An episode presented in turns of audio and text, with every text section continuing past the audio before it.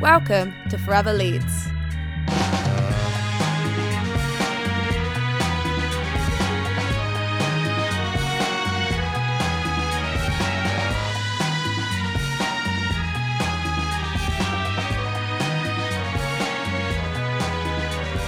Hello and welcome to the first episode of season four of Forever Leeds. This is the podcast for anyone who's been a student at Leeds or wants to be one, all brought to you by the University of Leeds Advancement Team. I'm Rich Williams and I'm joined by my fabulous co host, Georgia Lay. How you doing, Georgia? I'm good, thank you. How are you? I'm good. I was walking in, like the, the Roger Stevens pond has unfrozen itself after the last couple of weeks cold snap and has just gone to its regular, peaceful, sit by it, have a nice cup of coffee and relax kind of area, which is good. What's been going on around campus? What have you been doing? Just deadlines. It's been pretty quiet the last few weeks. EDB has been very full with people trying to work through their exams. Edward Boyle, presumably. Yes, the Edward Boyle Library. So that's slowly emptying out now. Party season's coming back. The nights out are beginning again. The next semester starts next week. So And you're busy with Leeds Student TV Awards. It's award season, not just It the Oscars, is. not just the Golden Globes, but the big one. NASTA, Yeah. yes. I'm going for the comedy entry this year with a couple of my friends. So we've been planning and filming that. And we've got some really great entries this year. So it's really exciting. Good luck with it all. Thank you. So, a busy first episode of the new term. Georgia, what's on the way? We delve into the weird and wonderful world of Henry Gee, who, along with being an award winning writer, brought glory to Leeds on University Challenge. And we're lucky to be joined by lecturer Josie South, who is going to explain how climate change is impacting our oceans and how counting fish is key to fighting back. We're also excited that one extra radio host and actor, Mim Shaikh is here to tell us all about why coming to the University of Leeds was the best thing he did. Plus, we join the queue to get into Fruity, the iconic Leeds student club night. So, we really do have something for everyone. And remember, there's a new episode of Forever Leeds out every month during term time. So if you like what you hear, make sure you follow us on Apple Podcasts, Spotify, or wherever you listen to your audio. And do tweet us as well. We are at Leeds Alumni. We would love to hear all about what you were getting up to and your time spent at Leeds. Or just tell your Leeds alumni friends about us and help spread the word.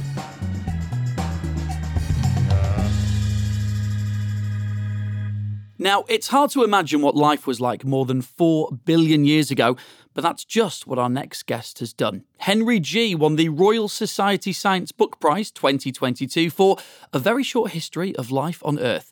And while we don't have 4 billion years to talk about the evolution of the planet, we can discuss him finding a passion for zoology, what winning University Challenge was like, and the crazy times he had in the Leeds Prog Rock Society. My name is Henry Gee. I'm a recovering paleontologist and a senior editor at the journal Nature. I came to Leeds in 1981 to study biochemistry and zoology, but I discovered that biochemistry was very dull. It was like cookery and you couldn't even eat the results. So in my final year, I changed to genetics and zoology. I chose genetics because I used to enjoy the chat in the genetics coffee room. The scientists used to rush in and say, Gosh, did you see what they've just published it in Nature? I've got to alter my lecture notes. But Leeds was always going to be my place. Ever since I saw the prospectus, I just fell in love with it. And Leeds had that flexibility in combined honours. And, you know, I came to Leeds and I just loved the place. I like the directness of Yorkshire people. I like the kind of the newness to me of living in a big industrial city and not being in a campus university which was removed from the town, as it were, or one that dominated the city. It was actually living in a city. Well, what got me into zoology was this. Now, most kids know the names of 10 dinosaurs before they're potty trained. That is the kids, not the dinosaurs. And I was one of those kids. Now, I was a small child in South London and was introduced while still in my stroller to the Horniman Museum, a very old fashioned museum full of stuffed animals. And I loved that kind of den of antiquity. And when I was five, I was introduced to the Natural History Museum. This was in the 60s when the Natural History Museum was really going through a very low ebb. It was very dusty and not many people seemed to visit it. And I seemed to have the whole place to myself. It was magical. And really, in my heart, I've never left. My professor uh, in the zoology department was the late, great McNeill Alexander, who many people will remember. And he, uh, as well as being the head of department and having a thriving research output, he used to interview all the second year students, even the joint honour students, you know, those not always in his department. And he interviewed me, and I remember it like it was yesterday. He asked me, What do you want to do with your life, Henry? And I just squeaked, I want to be a vertebrate paleontologist. I mean, it just dropped into my head. And he leaned over me, looking like a cross between Albus Dumbledore, Obi Wan Kenobi, and Gandalf. He was a very kindly man with a long white beard and said, You realize there aren't many openings in vertebrate paleontology and he pulled a few strings, and I got a vacation studentship at the at the Natural History Museum, and that's where I got immersed in it. If you read my book, A Very Short History of Life on Earth, it seems actually quite a simple story, but the route to writing it was more complicated than it first seems. It's a well worn theme writing about the history of life on Earth. Lots of people have done it, but my angle was very much a personal one. In the nature office, I used to go and interrupt my colleague David Adam, who is a writer and also a Leeds alumnus, I believe, who would write about psychology, and we'd talk about the books we were writing. And he'd say, Henry, why don't you write about all those fossils you've had the privilege of nursing into publication over 30 something years as an editor at Nature. And I thought that was a good idea. So I wrote this book called Let's Talk About Rex, a personal history of life on Earth. It was a kind of more of a memoir, really.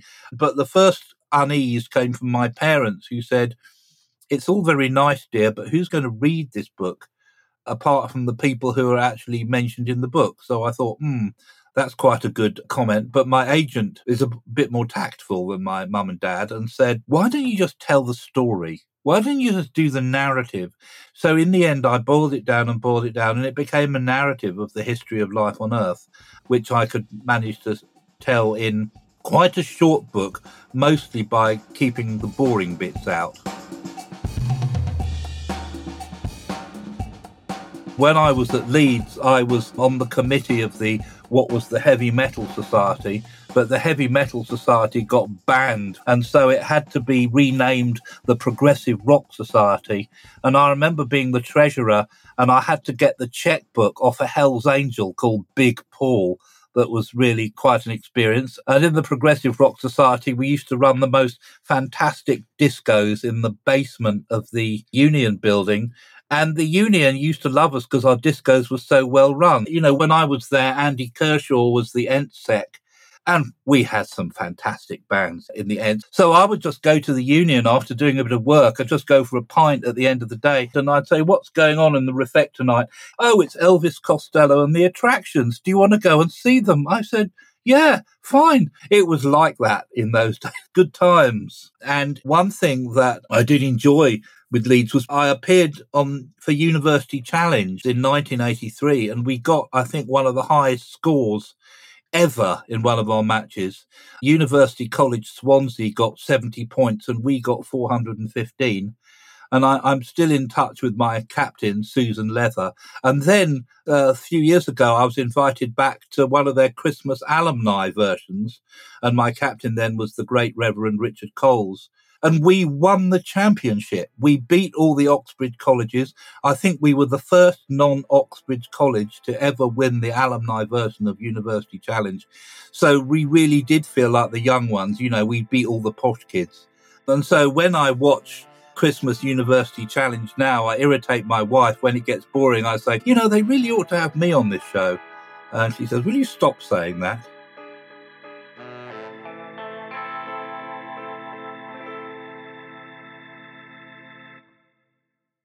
Now, we know that climate change is a huge threat to our planet, but how is it affecting the ecosystems in our oceans? Dr. Josie South from the Faculty of Biological Sciences works with an international team to predict what will happen to life below the waves as the planet heats up.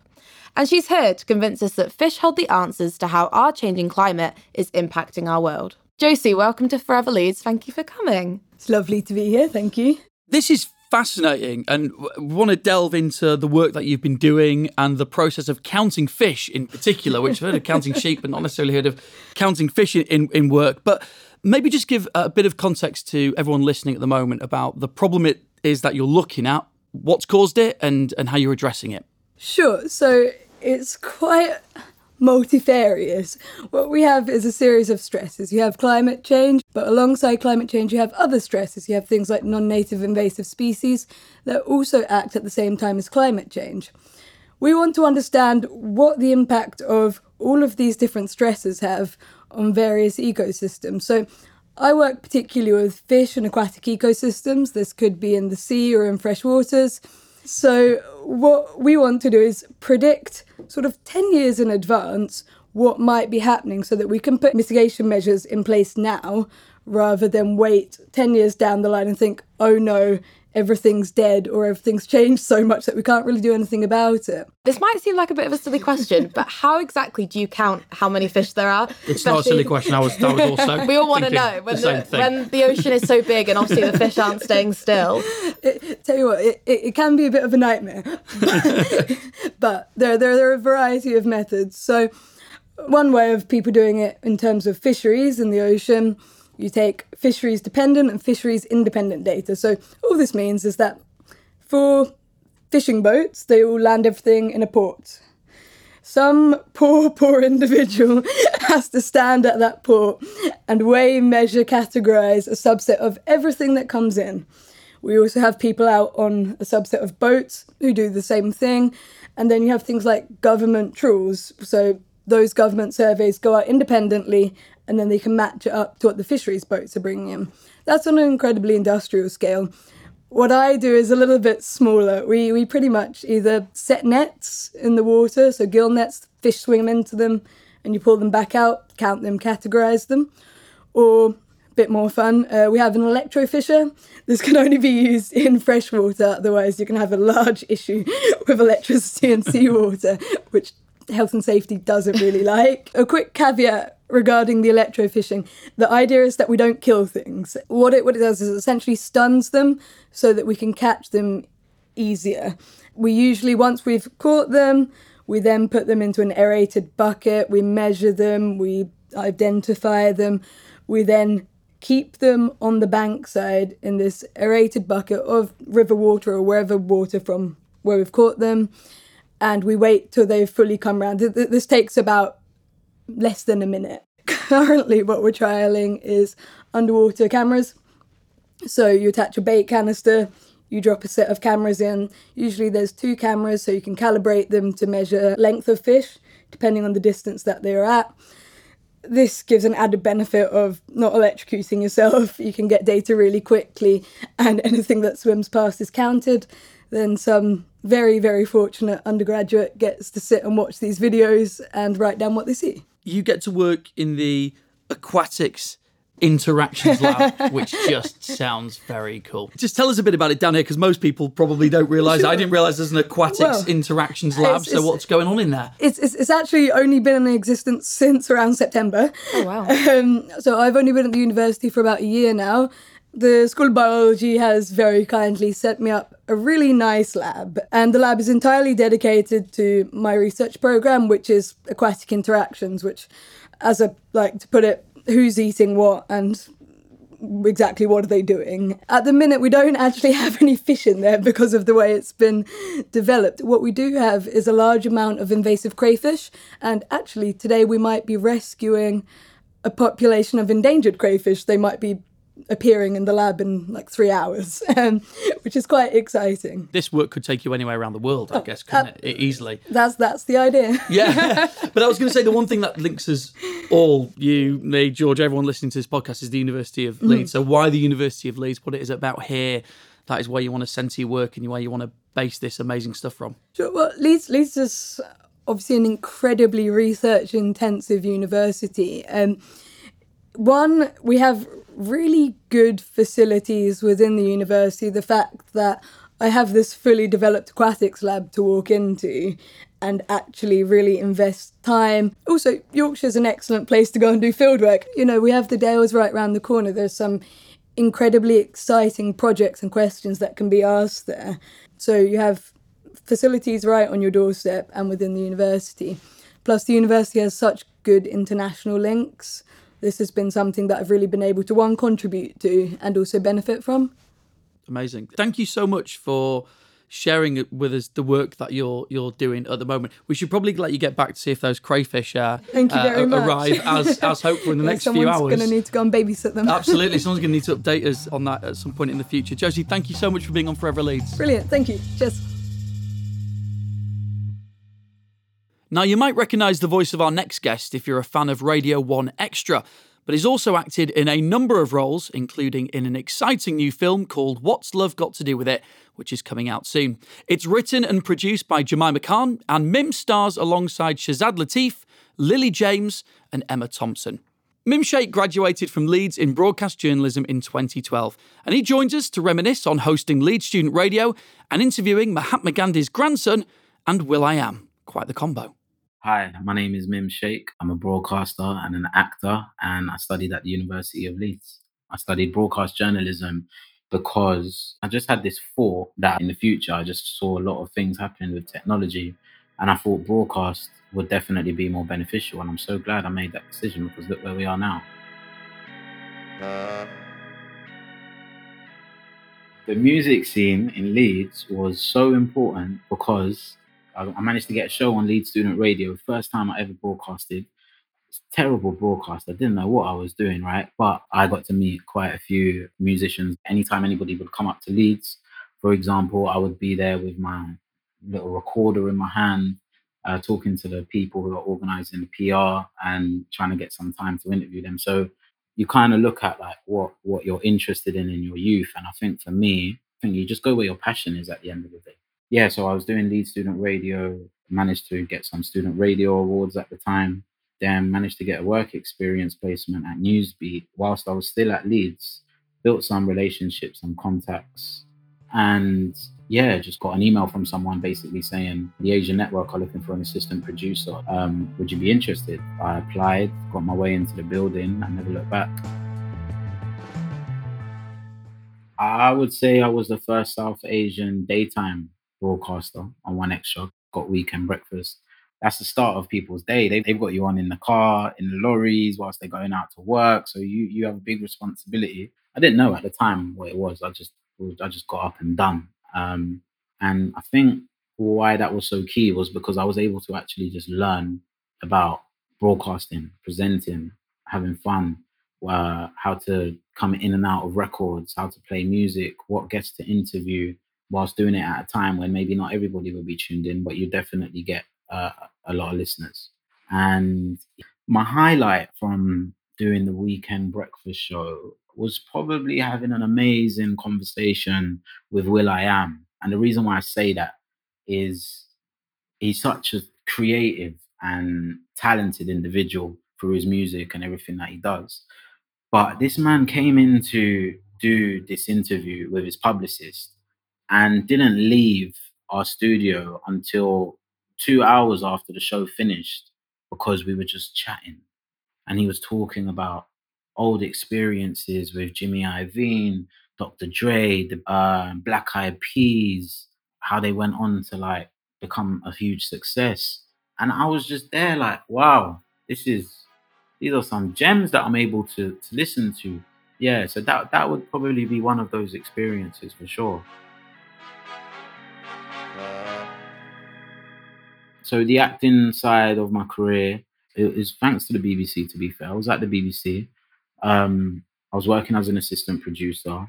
Uh, Riz Ahmed came in for an interview uh, on one of the shows that we were working on, and he was casting at the time for a short film that he wanted to make called Daytimer, which is all about these daytime raves that used to take place for young South Asians to kind of go to and party because their parents didn't let them go out at night.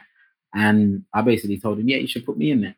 I, I, I, I, just, I didn't know what I was doing at the time. I'm, I'm, di- I was different then to how I am now. loud and just out there and speaking my mind. And he he was like, yeah, he just he put me, he casted me as a character in the short film. Uh, I got an acting agent off the back of that, and yeah, I haven't looked back. Really enjoy, really enjoy acting and conveying characters. So what's love got to do with it is uh, British South Asian romantic comedy written by Jemima Khan and directed by Shekhar Kapur. It's the it's one of the first times I've actually been able to read a script which kind of celebrates British and South Asian identity. Uh, it's very rare. It's, it's never really happened. Yeah, the responsibility question is an interesting one because I think when there might not be as many people doing what you're doing, people will say you have a responsibility to kind of present things in the right way. Um, I would say for me, yeah, I think now where I am in my career, I'm a bit more selective of why I want to do something, what it means, um, and how it can move the conversation forward. I think. My favorite standout Leeds memory, uh, I would have to say, waking up in Headingley at my house, which was on Estcourt Terrace at the time, going to Union Barbers and getting a haircut, or going to Piranhas and getting a haircut from there from a guy called Ashley, who used to give me the sickest fade. And then going to get some food from Bakery 169, uh, going to university, going to a few lectures, preparing my shows, and then getting the bus down back to Leeds, uh, presenting the show, and then going out on a night out. And yeah, it was just it was it was good vibes. Everybody could wear whatever they wanted. Um, the music that would be playing would be old school. Everybody would come. Yeah, it was it was. You're making me go back and relive all of these like really, really, really good memories, man. This is what I'm saying. The, the university is such a great union. And finally, if you were a student at Leeds from the early 2000s, you'll remember the iconic Student Union Club Night Fruity. It just celebrated its 21st birthday, making it one of Leeds' longest running student nights, and a little bit younger than me. But we're wondering what makes it so popular. Our roving reporter, Tom Davey, met some Fruity fans to investigate. Just all like old bangers, sing along tracks. Crazy, ridiculous. Um, what's the word, Izzy? Come on. Cheesy goodness. I want to be knackered when I come out. I've never been to Fruity my entire life. I'm Australian. I'm Thomas Davey, and today I'm visiting the queue outside Fruity Fridays, the University Union's premier club night. Home of cheesy tunes, pop bangers, and fancy dress, Fruity has been a university staple for the past 21 years. I asked students to sum up the club night, talk about their experiences, and predict the playlist for the night. One sentence, Fruity, what's it all about? Iconic Leeds night. Nice. Yeah. Classic. It's going to be sweaty and gross. Sweaty, sweaty. But and gross. it's going to be balanced by the good tunes, I hope. It's Friday night, Otley Run. It's the only acceptable place to go on a Friday night. And you say you just been from an Otley run? Yeah, from the Otley Run. Mass social. Nice. I asked students to predict what songs they'd be dancing to tonight. Now, lots of songs were mentioned, but I think there was probably one overall winner. ABBA. ABBA. All right. Ed Sheeran. Throwbacks 2012. Katy Perry. Uh huh. Okay. Rihanna. Uh huh. Have you got any uh, expectations of the music you're gonna hear tonight? Uh, top 40, I'd say. We often play Fruity Bingo where you guess at least five songs that are going to get played before you go in. so, nice. Gimme Gimme, ABBA. A staple uh, is Let proper It Go. cheesy music, yeah. Let it go. All Probably right, the only cool. club in Leeds you could play a Disney song, I reckon. Talking to people going to Fruity, the excitement in the air was palpable. Whether you went to Fruity or another Leeds night out during your time at Leeds, it's clear that the city has always had an amazing nightlife. Students here are having fun, socialising with friends, and making memories that will last a lifetime, even if they don't remember it all the next morning. You love a bit fruity, but it's ridiculous. Come Uh-huh. on. Fruity goodness. Great. Thank you guys. One of your five a day. Yeah. And that's the end of our first episode back for the spring term. We hope you enjoyed it as much as we did. We'll be back in March with more alumni news and interviews. But before we leave you, A big thank you for continuing to support the students who need you most here at Leeds. By supporting Leeds students through the Alumni Network, students who may have caring responsibilities or have been in care themselves, or those who are the first in their family or area to go to university, can be supported throughout their studies. Your donation supports scholarships and even helps students to afford the everyday essentials that are now costing more than ever. When you donate, you open up opportunities and transform the futures of thousands of people. Alumni donors support those from less advantaged backgrounds to have the same exceptional experiences at Leeds that we've all had. Your generosity also helps to fund the Plus programme, where dedicated professionals provide students with the support they need to succeed. Do you want to support the next generation of students during these anxious times? Make a donation today by visiting bit.ly slash forever Leeds students. That's bit.ly slash forever Leeds students. And can you believe it? That's it for our first episode of the new term. Georgia, as always, thank you. What's the plan for the rest of the week? Then I know you've got your, your student awards for the uh, NaSTAs to sort out. Yep, so it's a little bit of that and a little bit of going out as lectures start next week. So I'm going out tonight and tomorrow and the day after. well, why not? Will that include a, a trip to Fruity? It will definitely include a trip to Fruity. Excellent. Thank you so much for joining us, and we will see you in four weeks' time. Thank you for listening.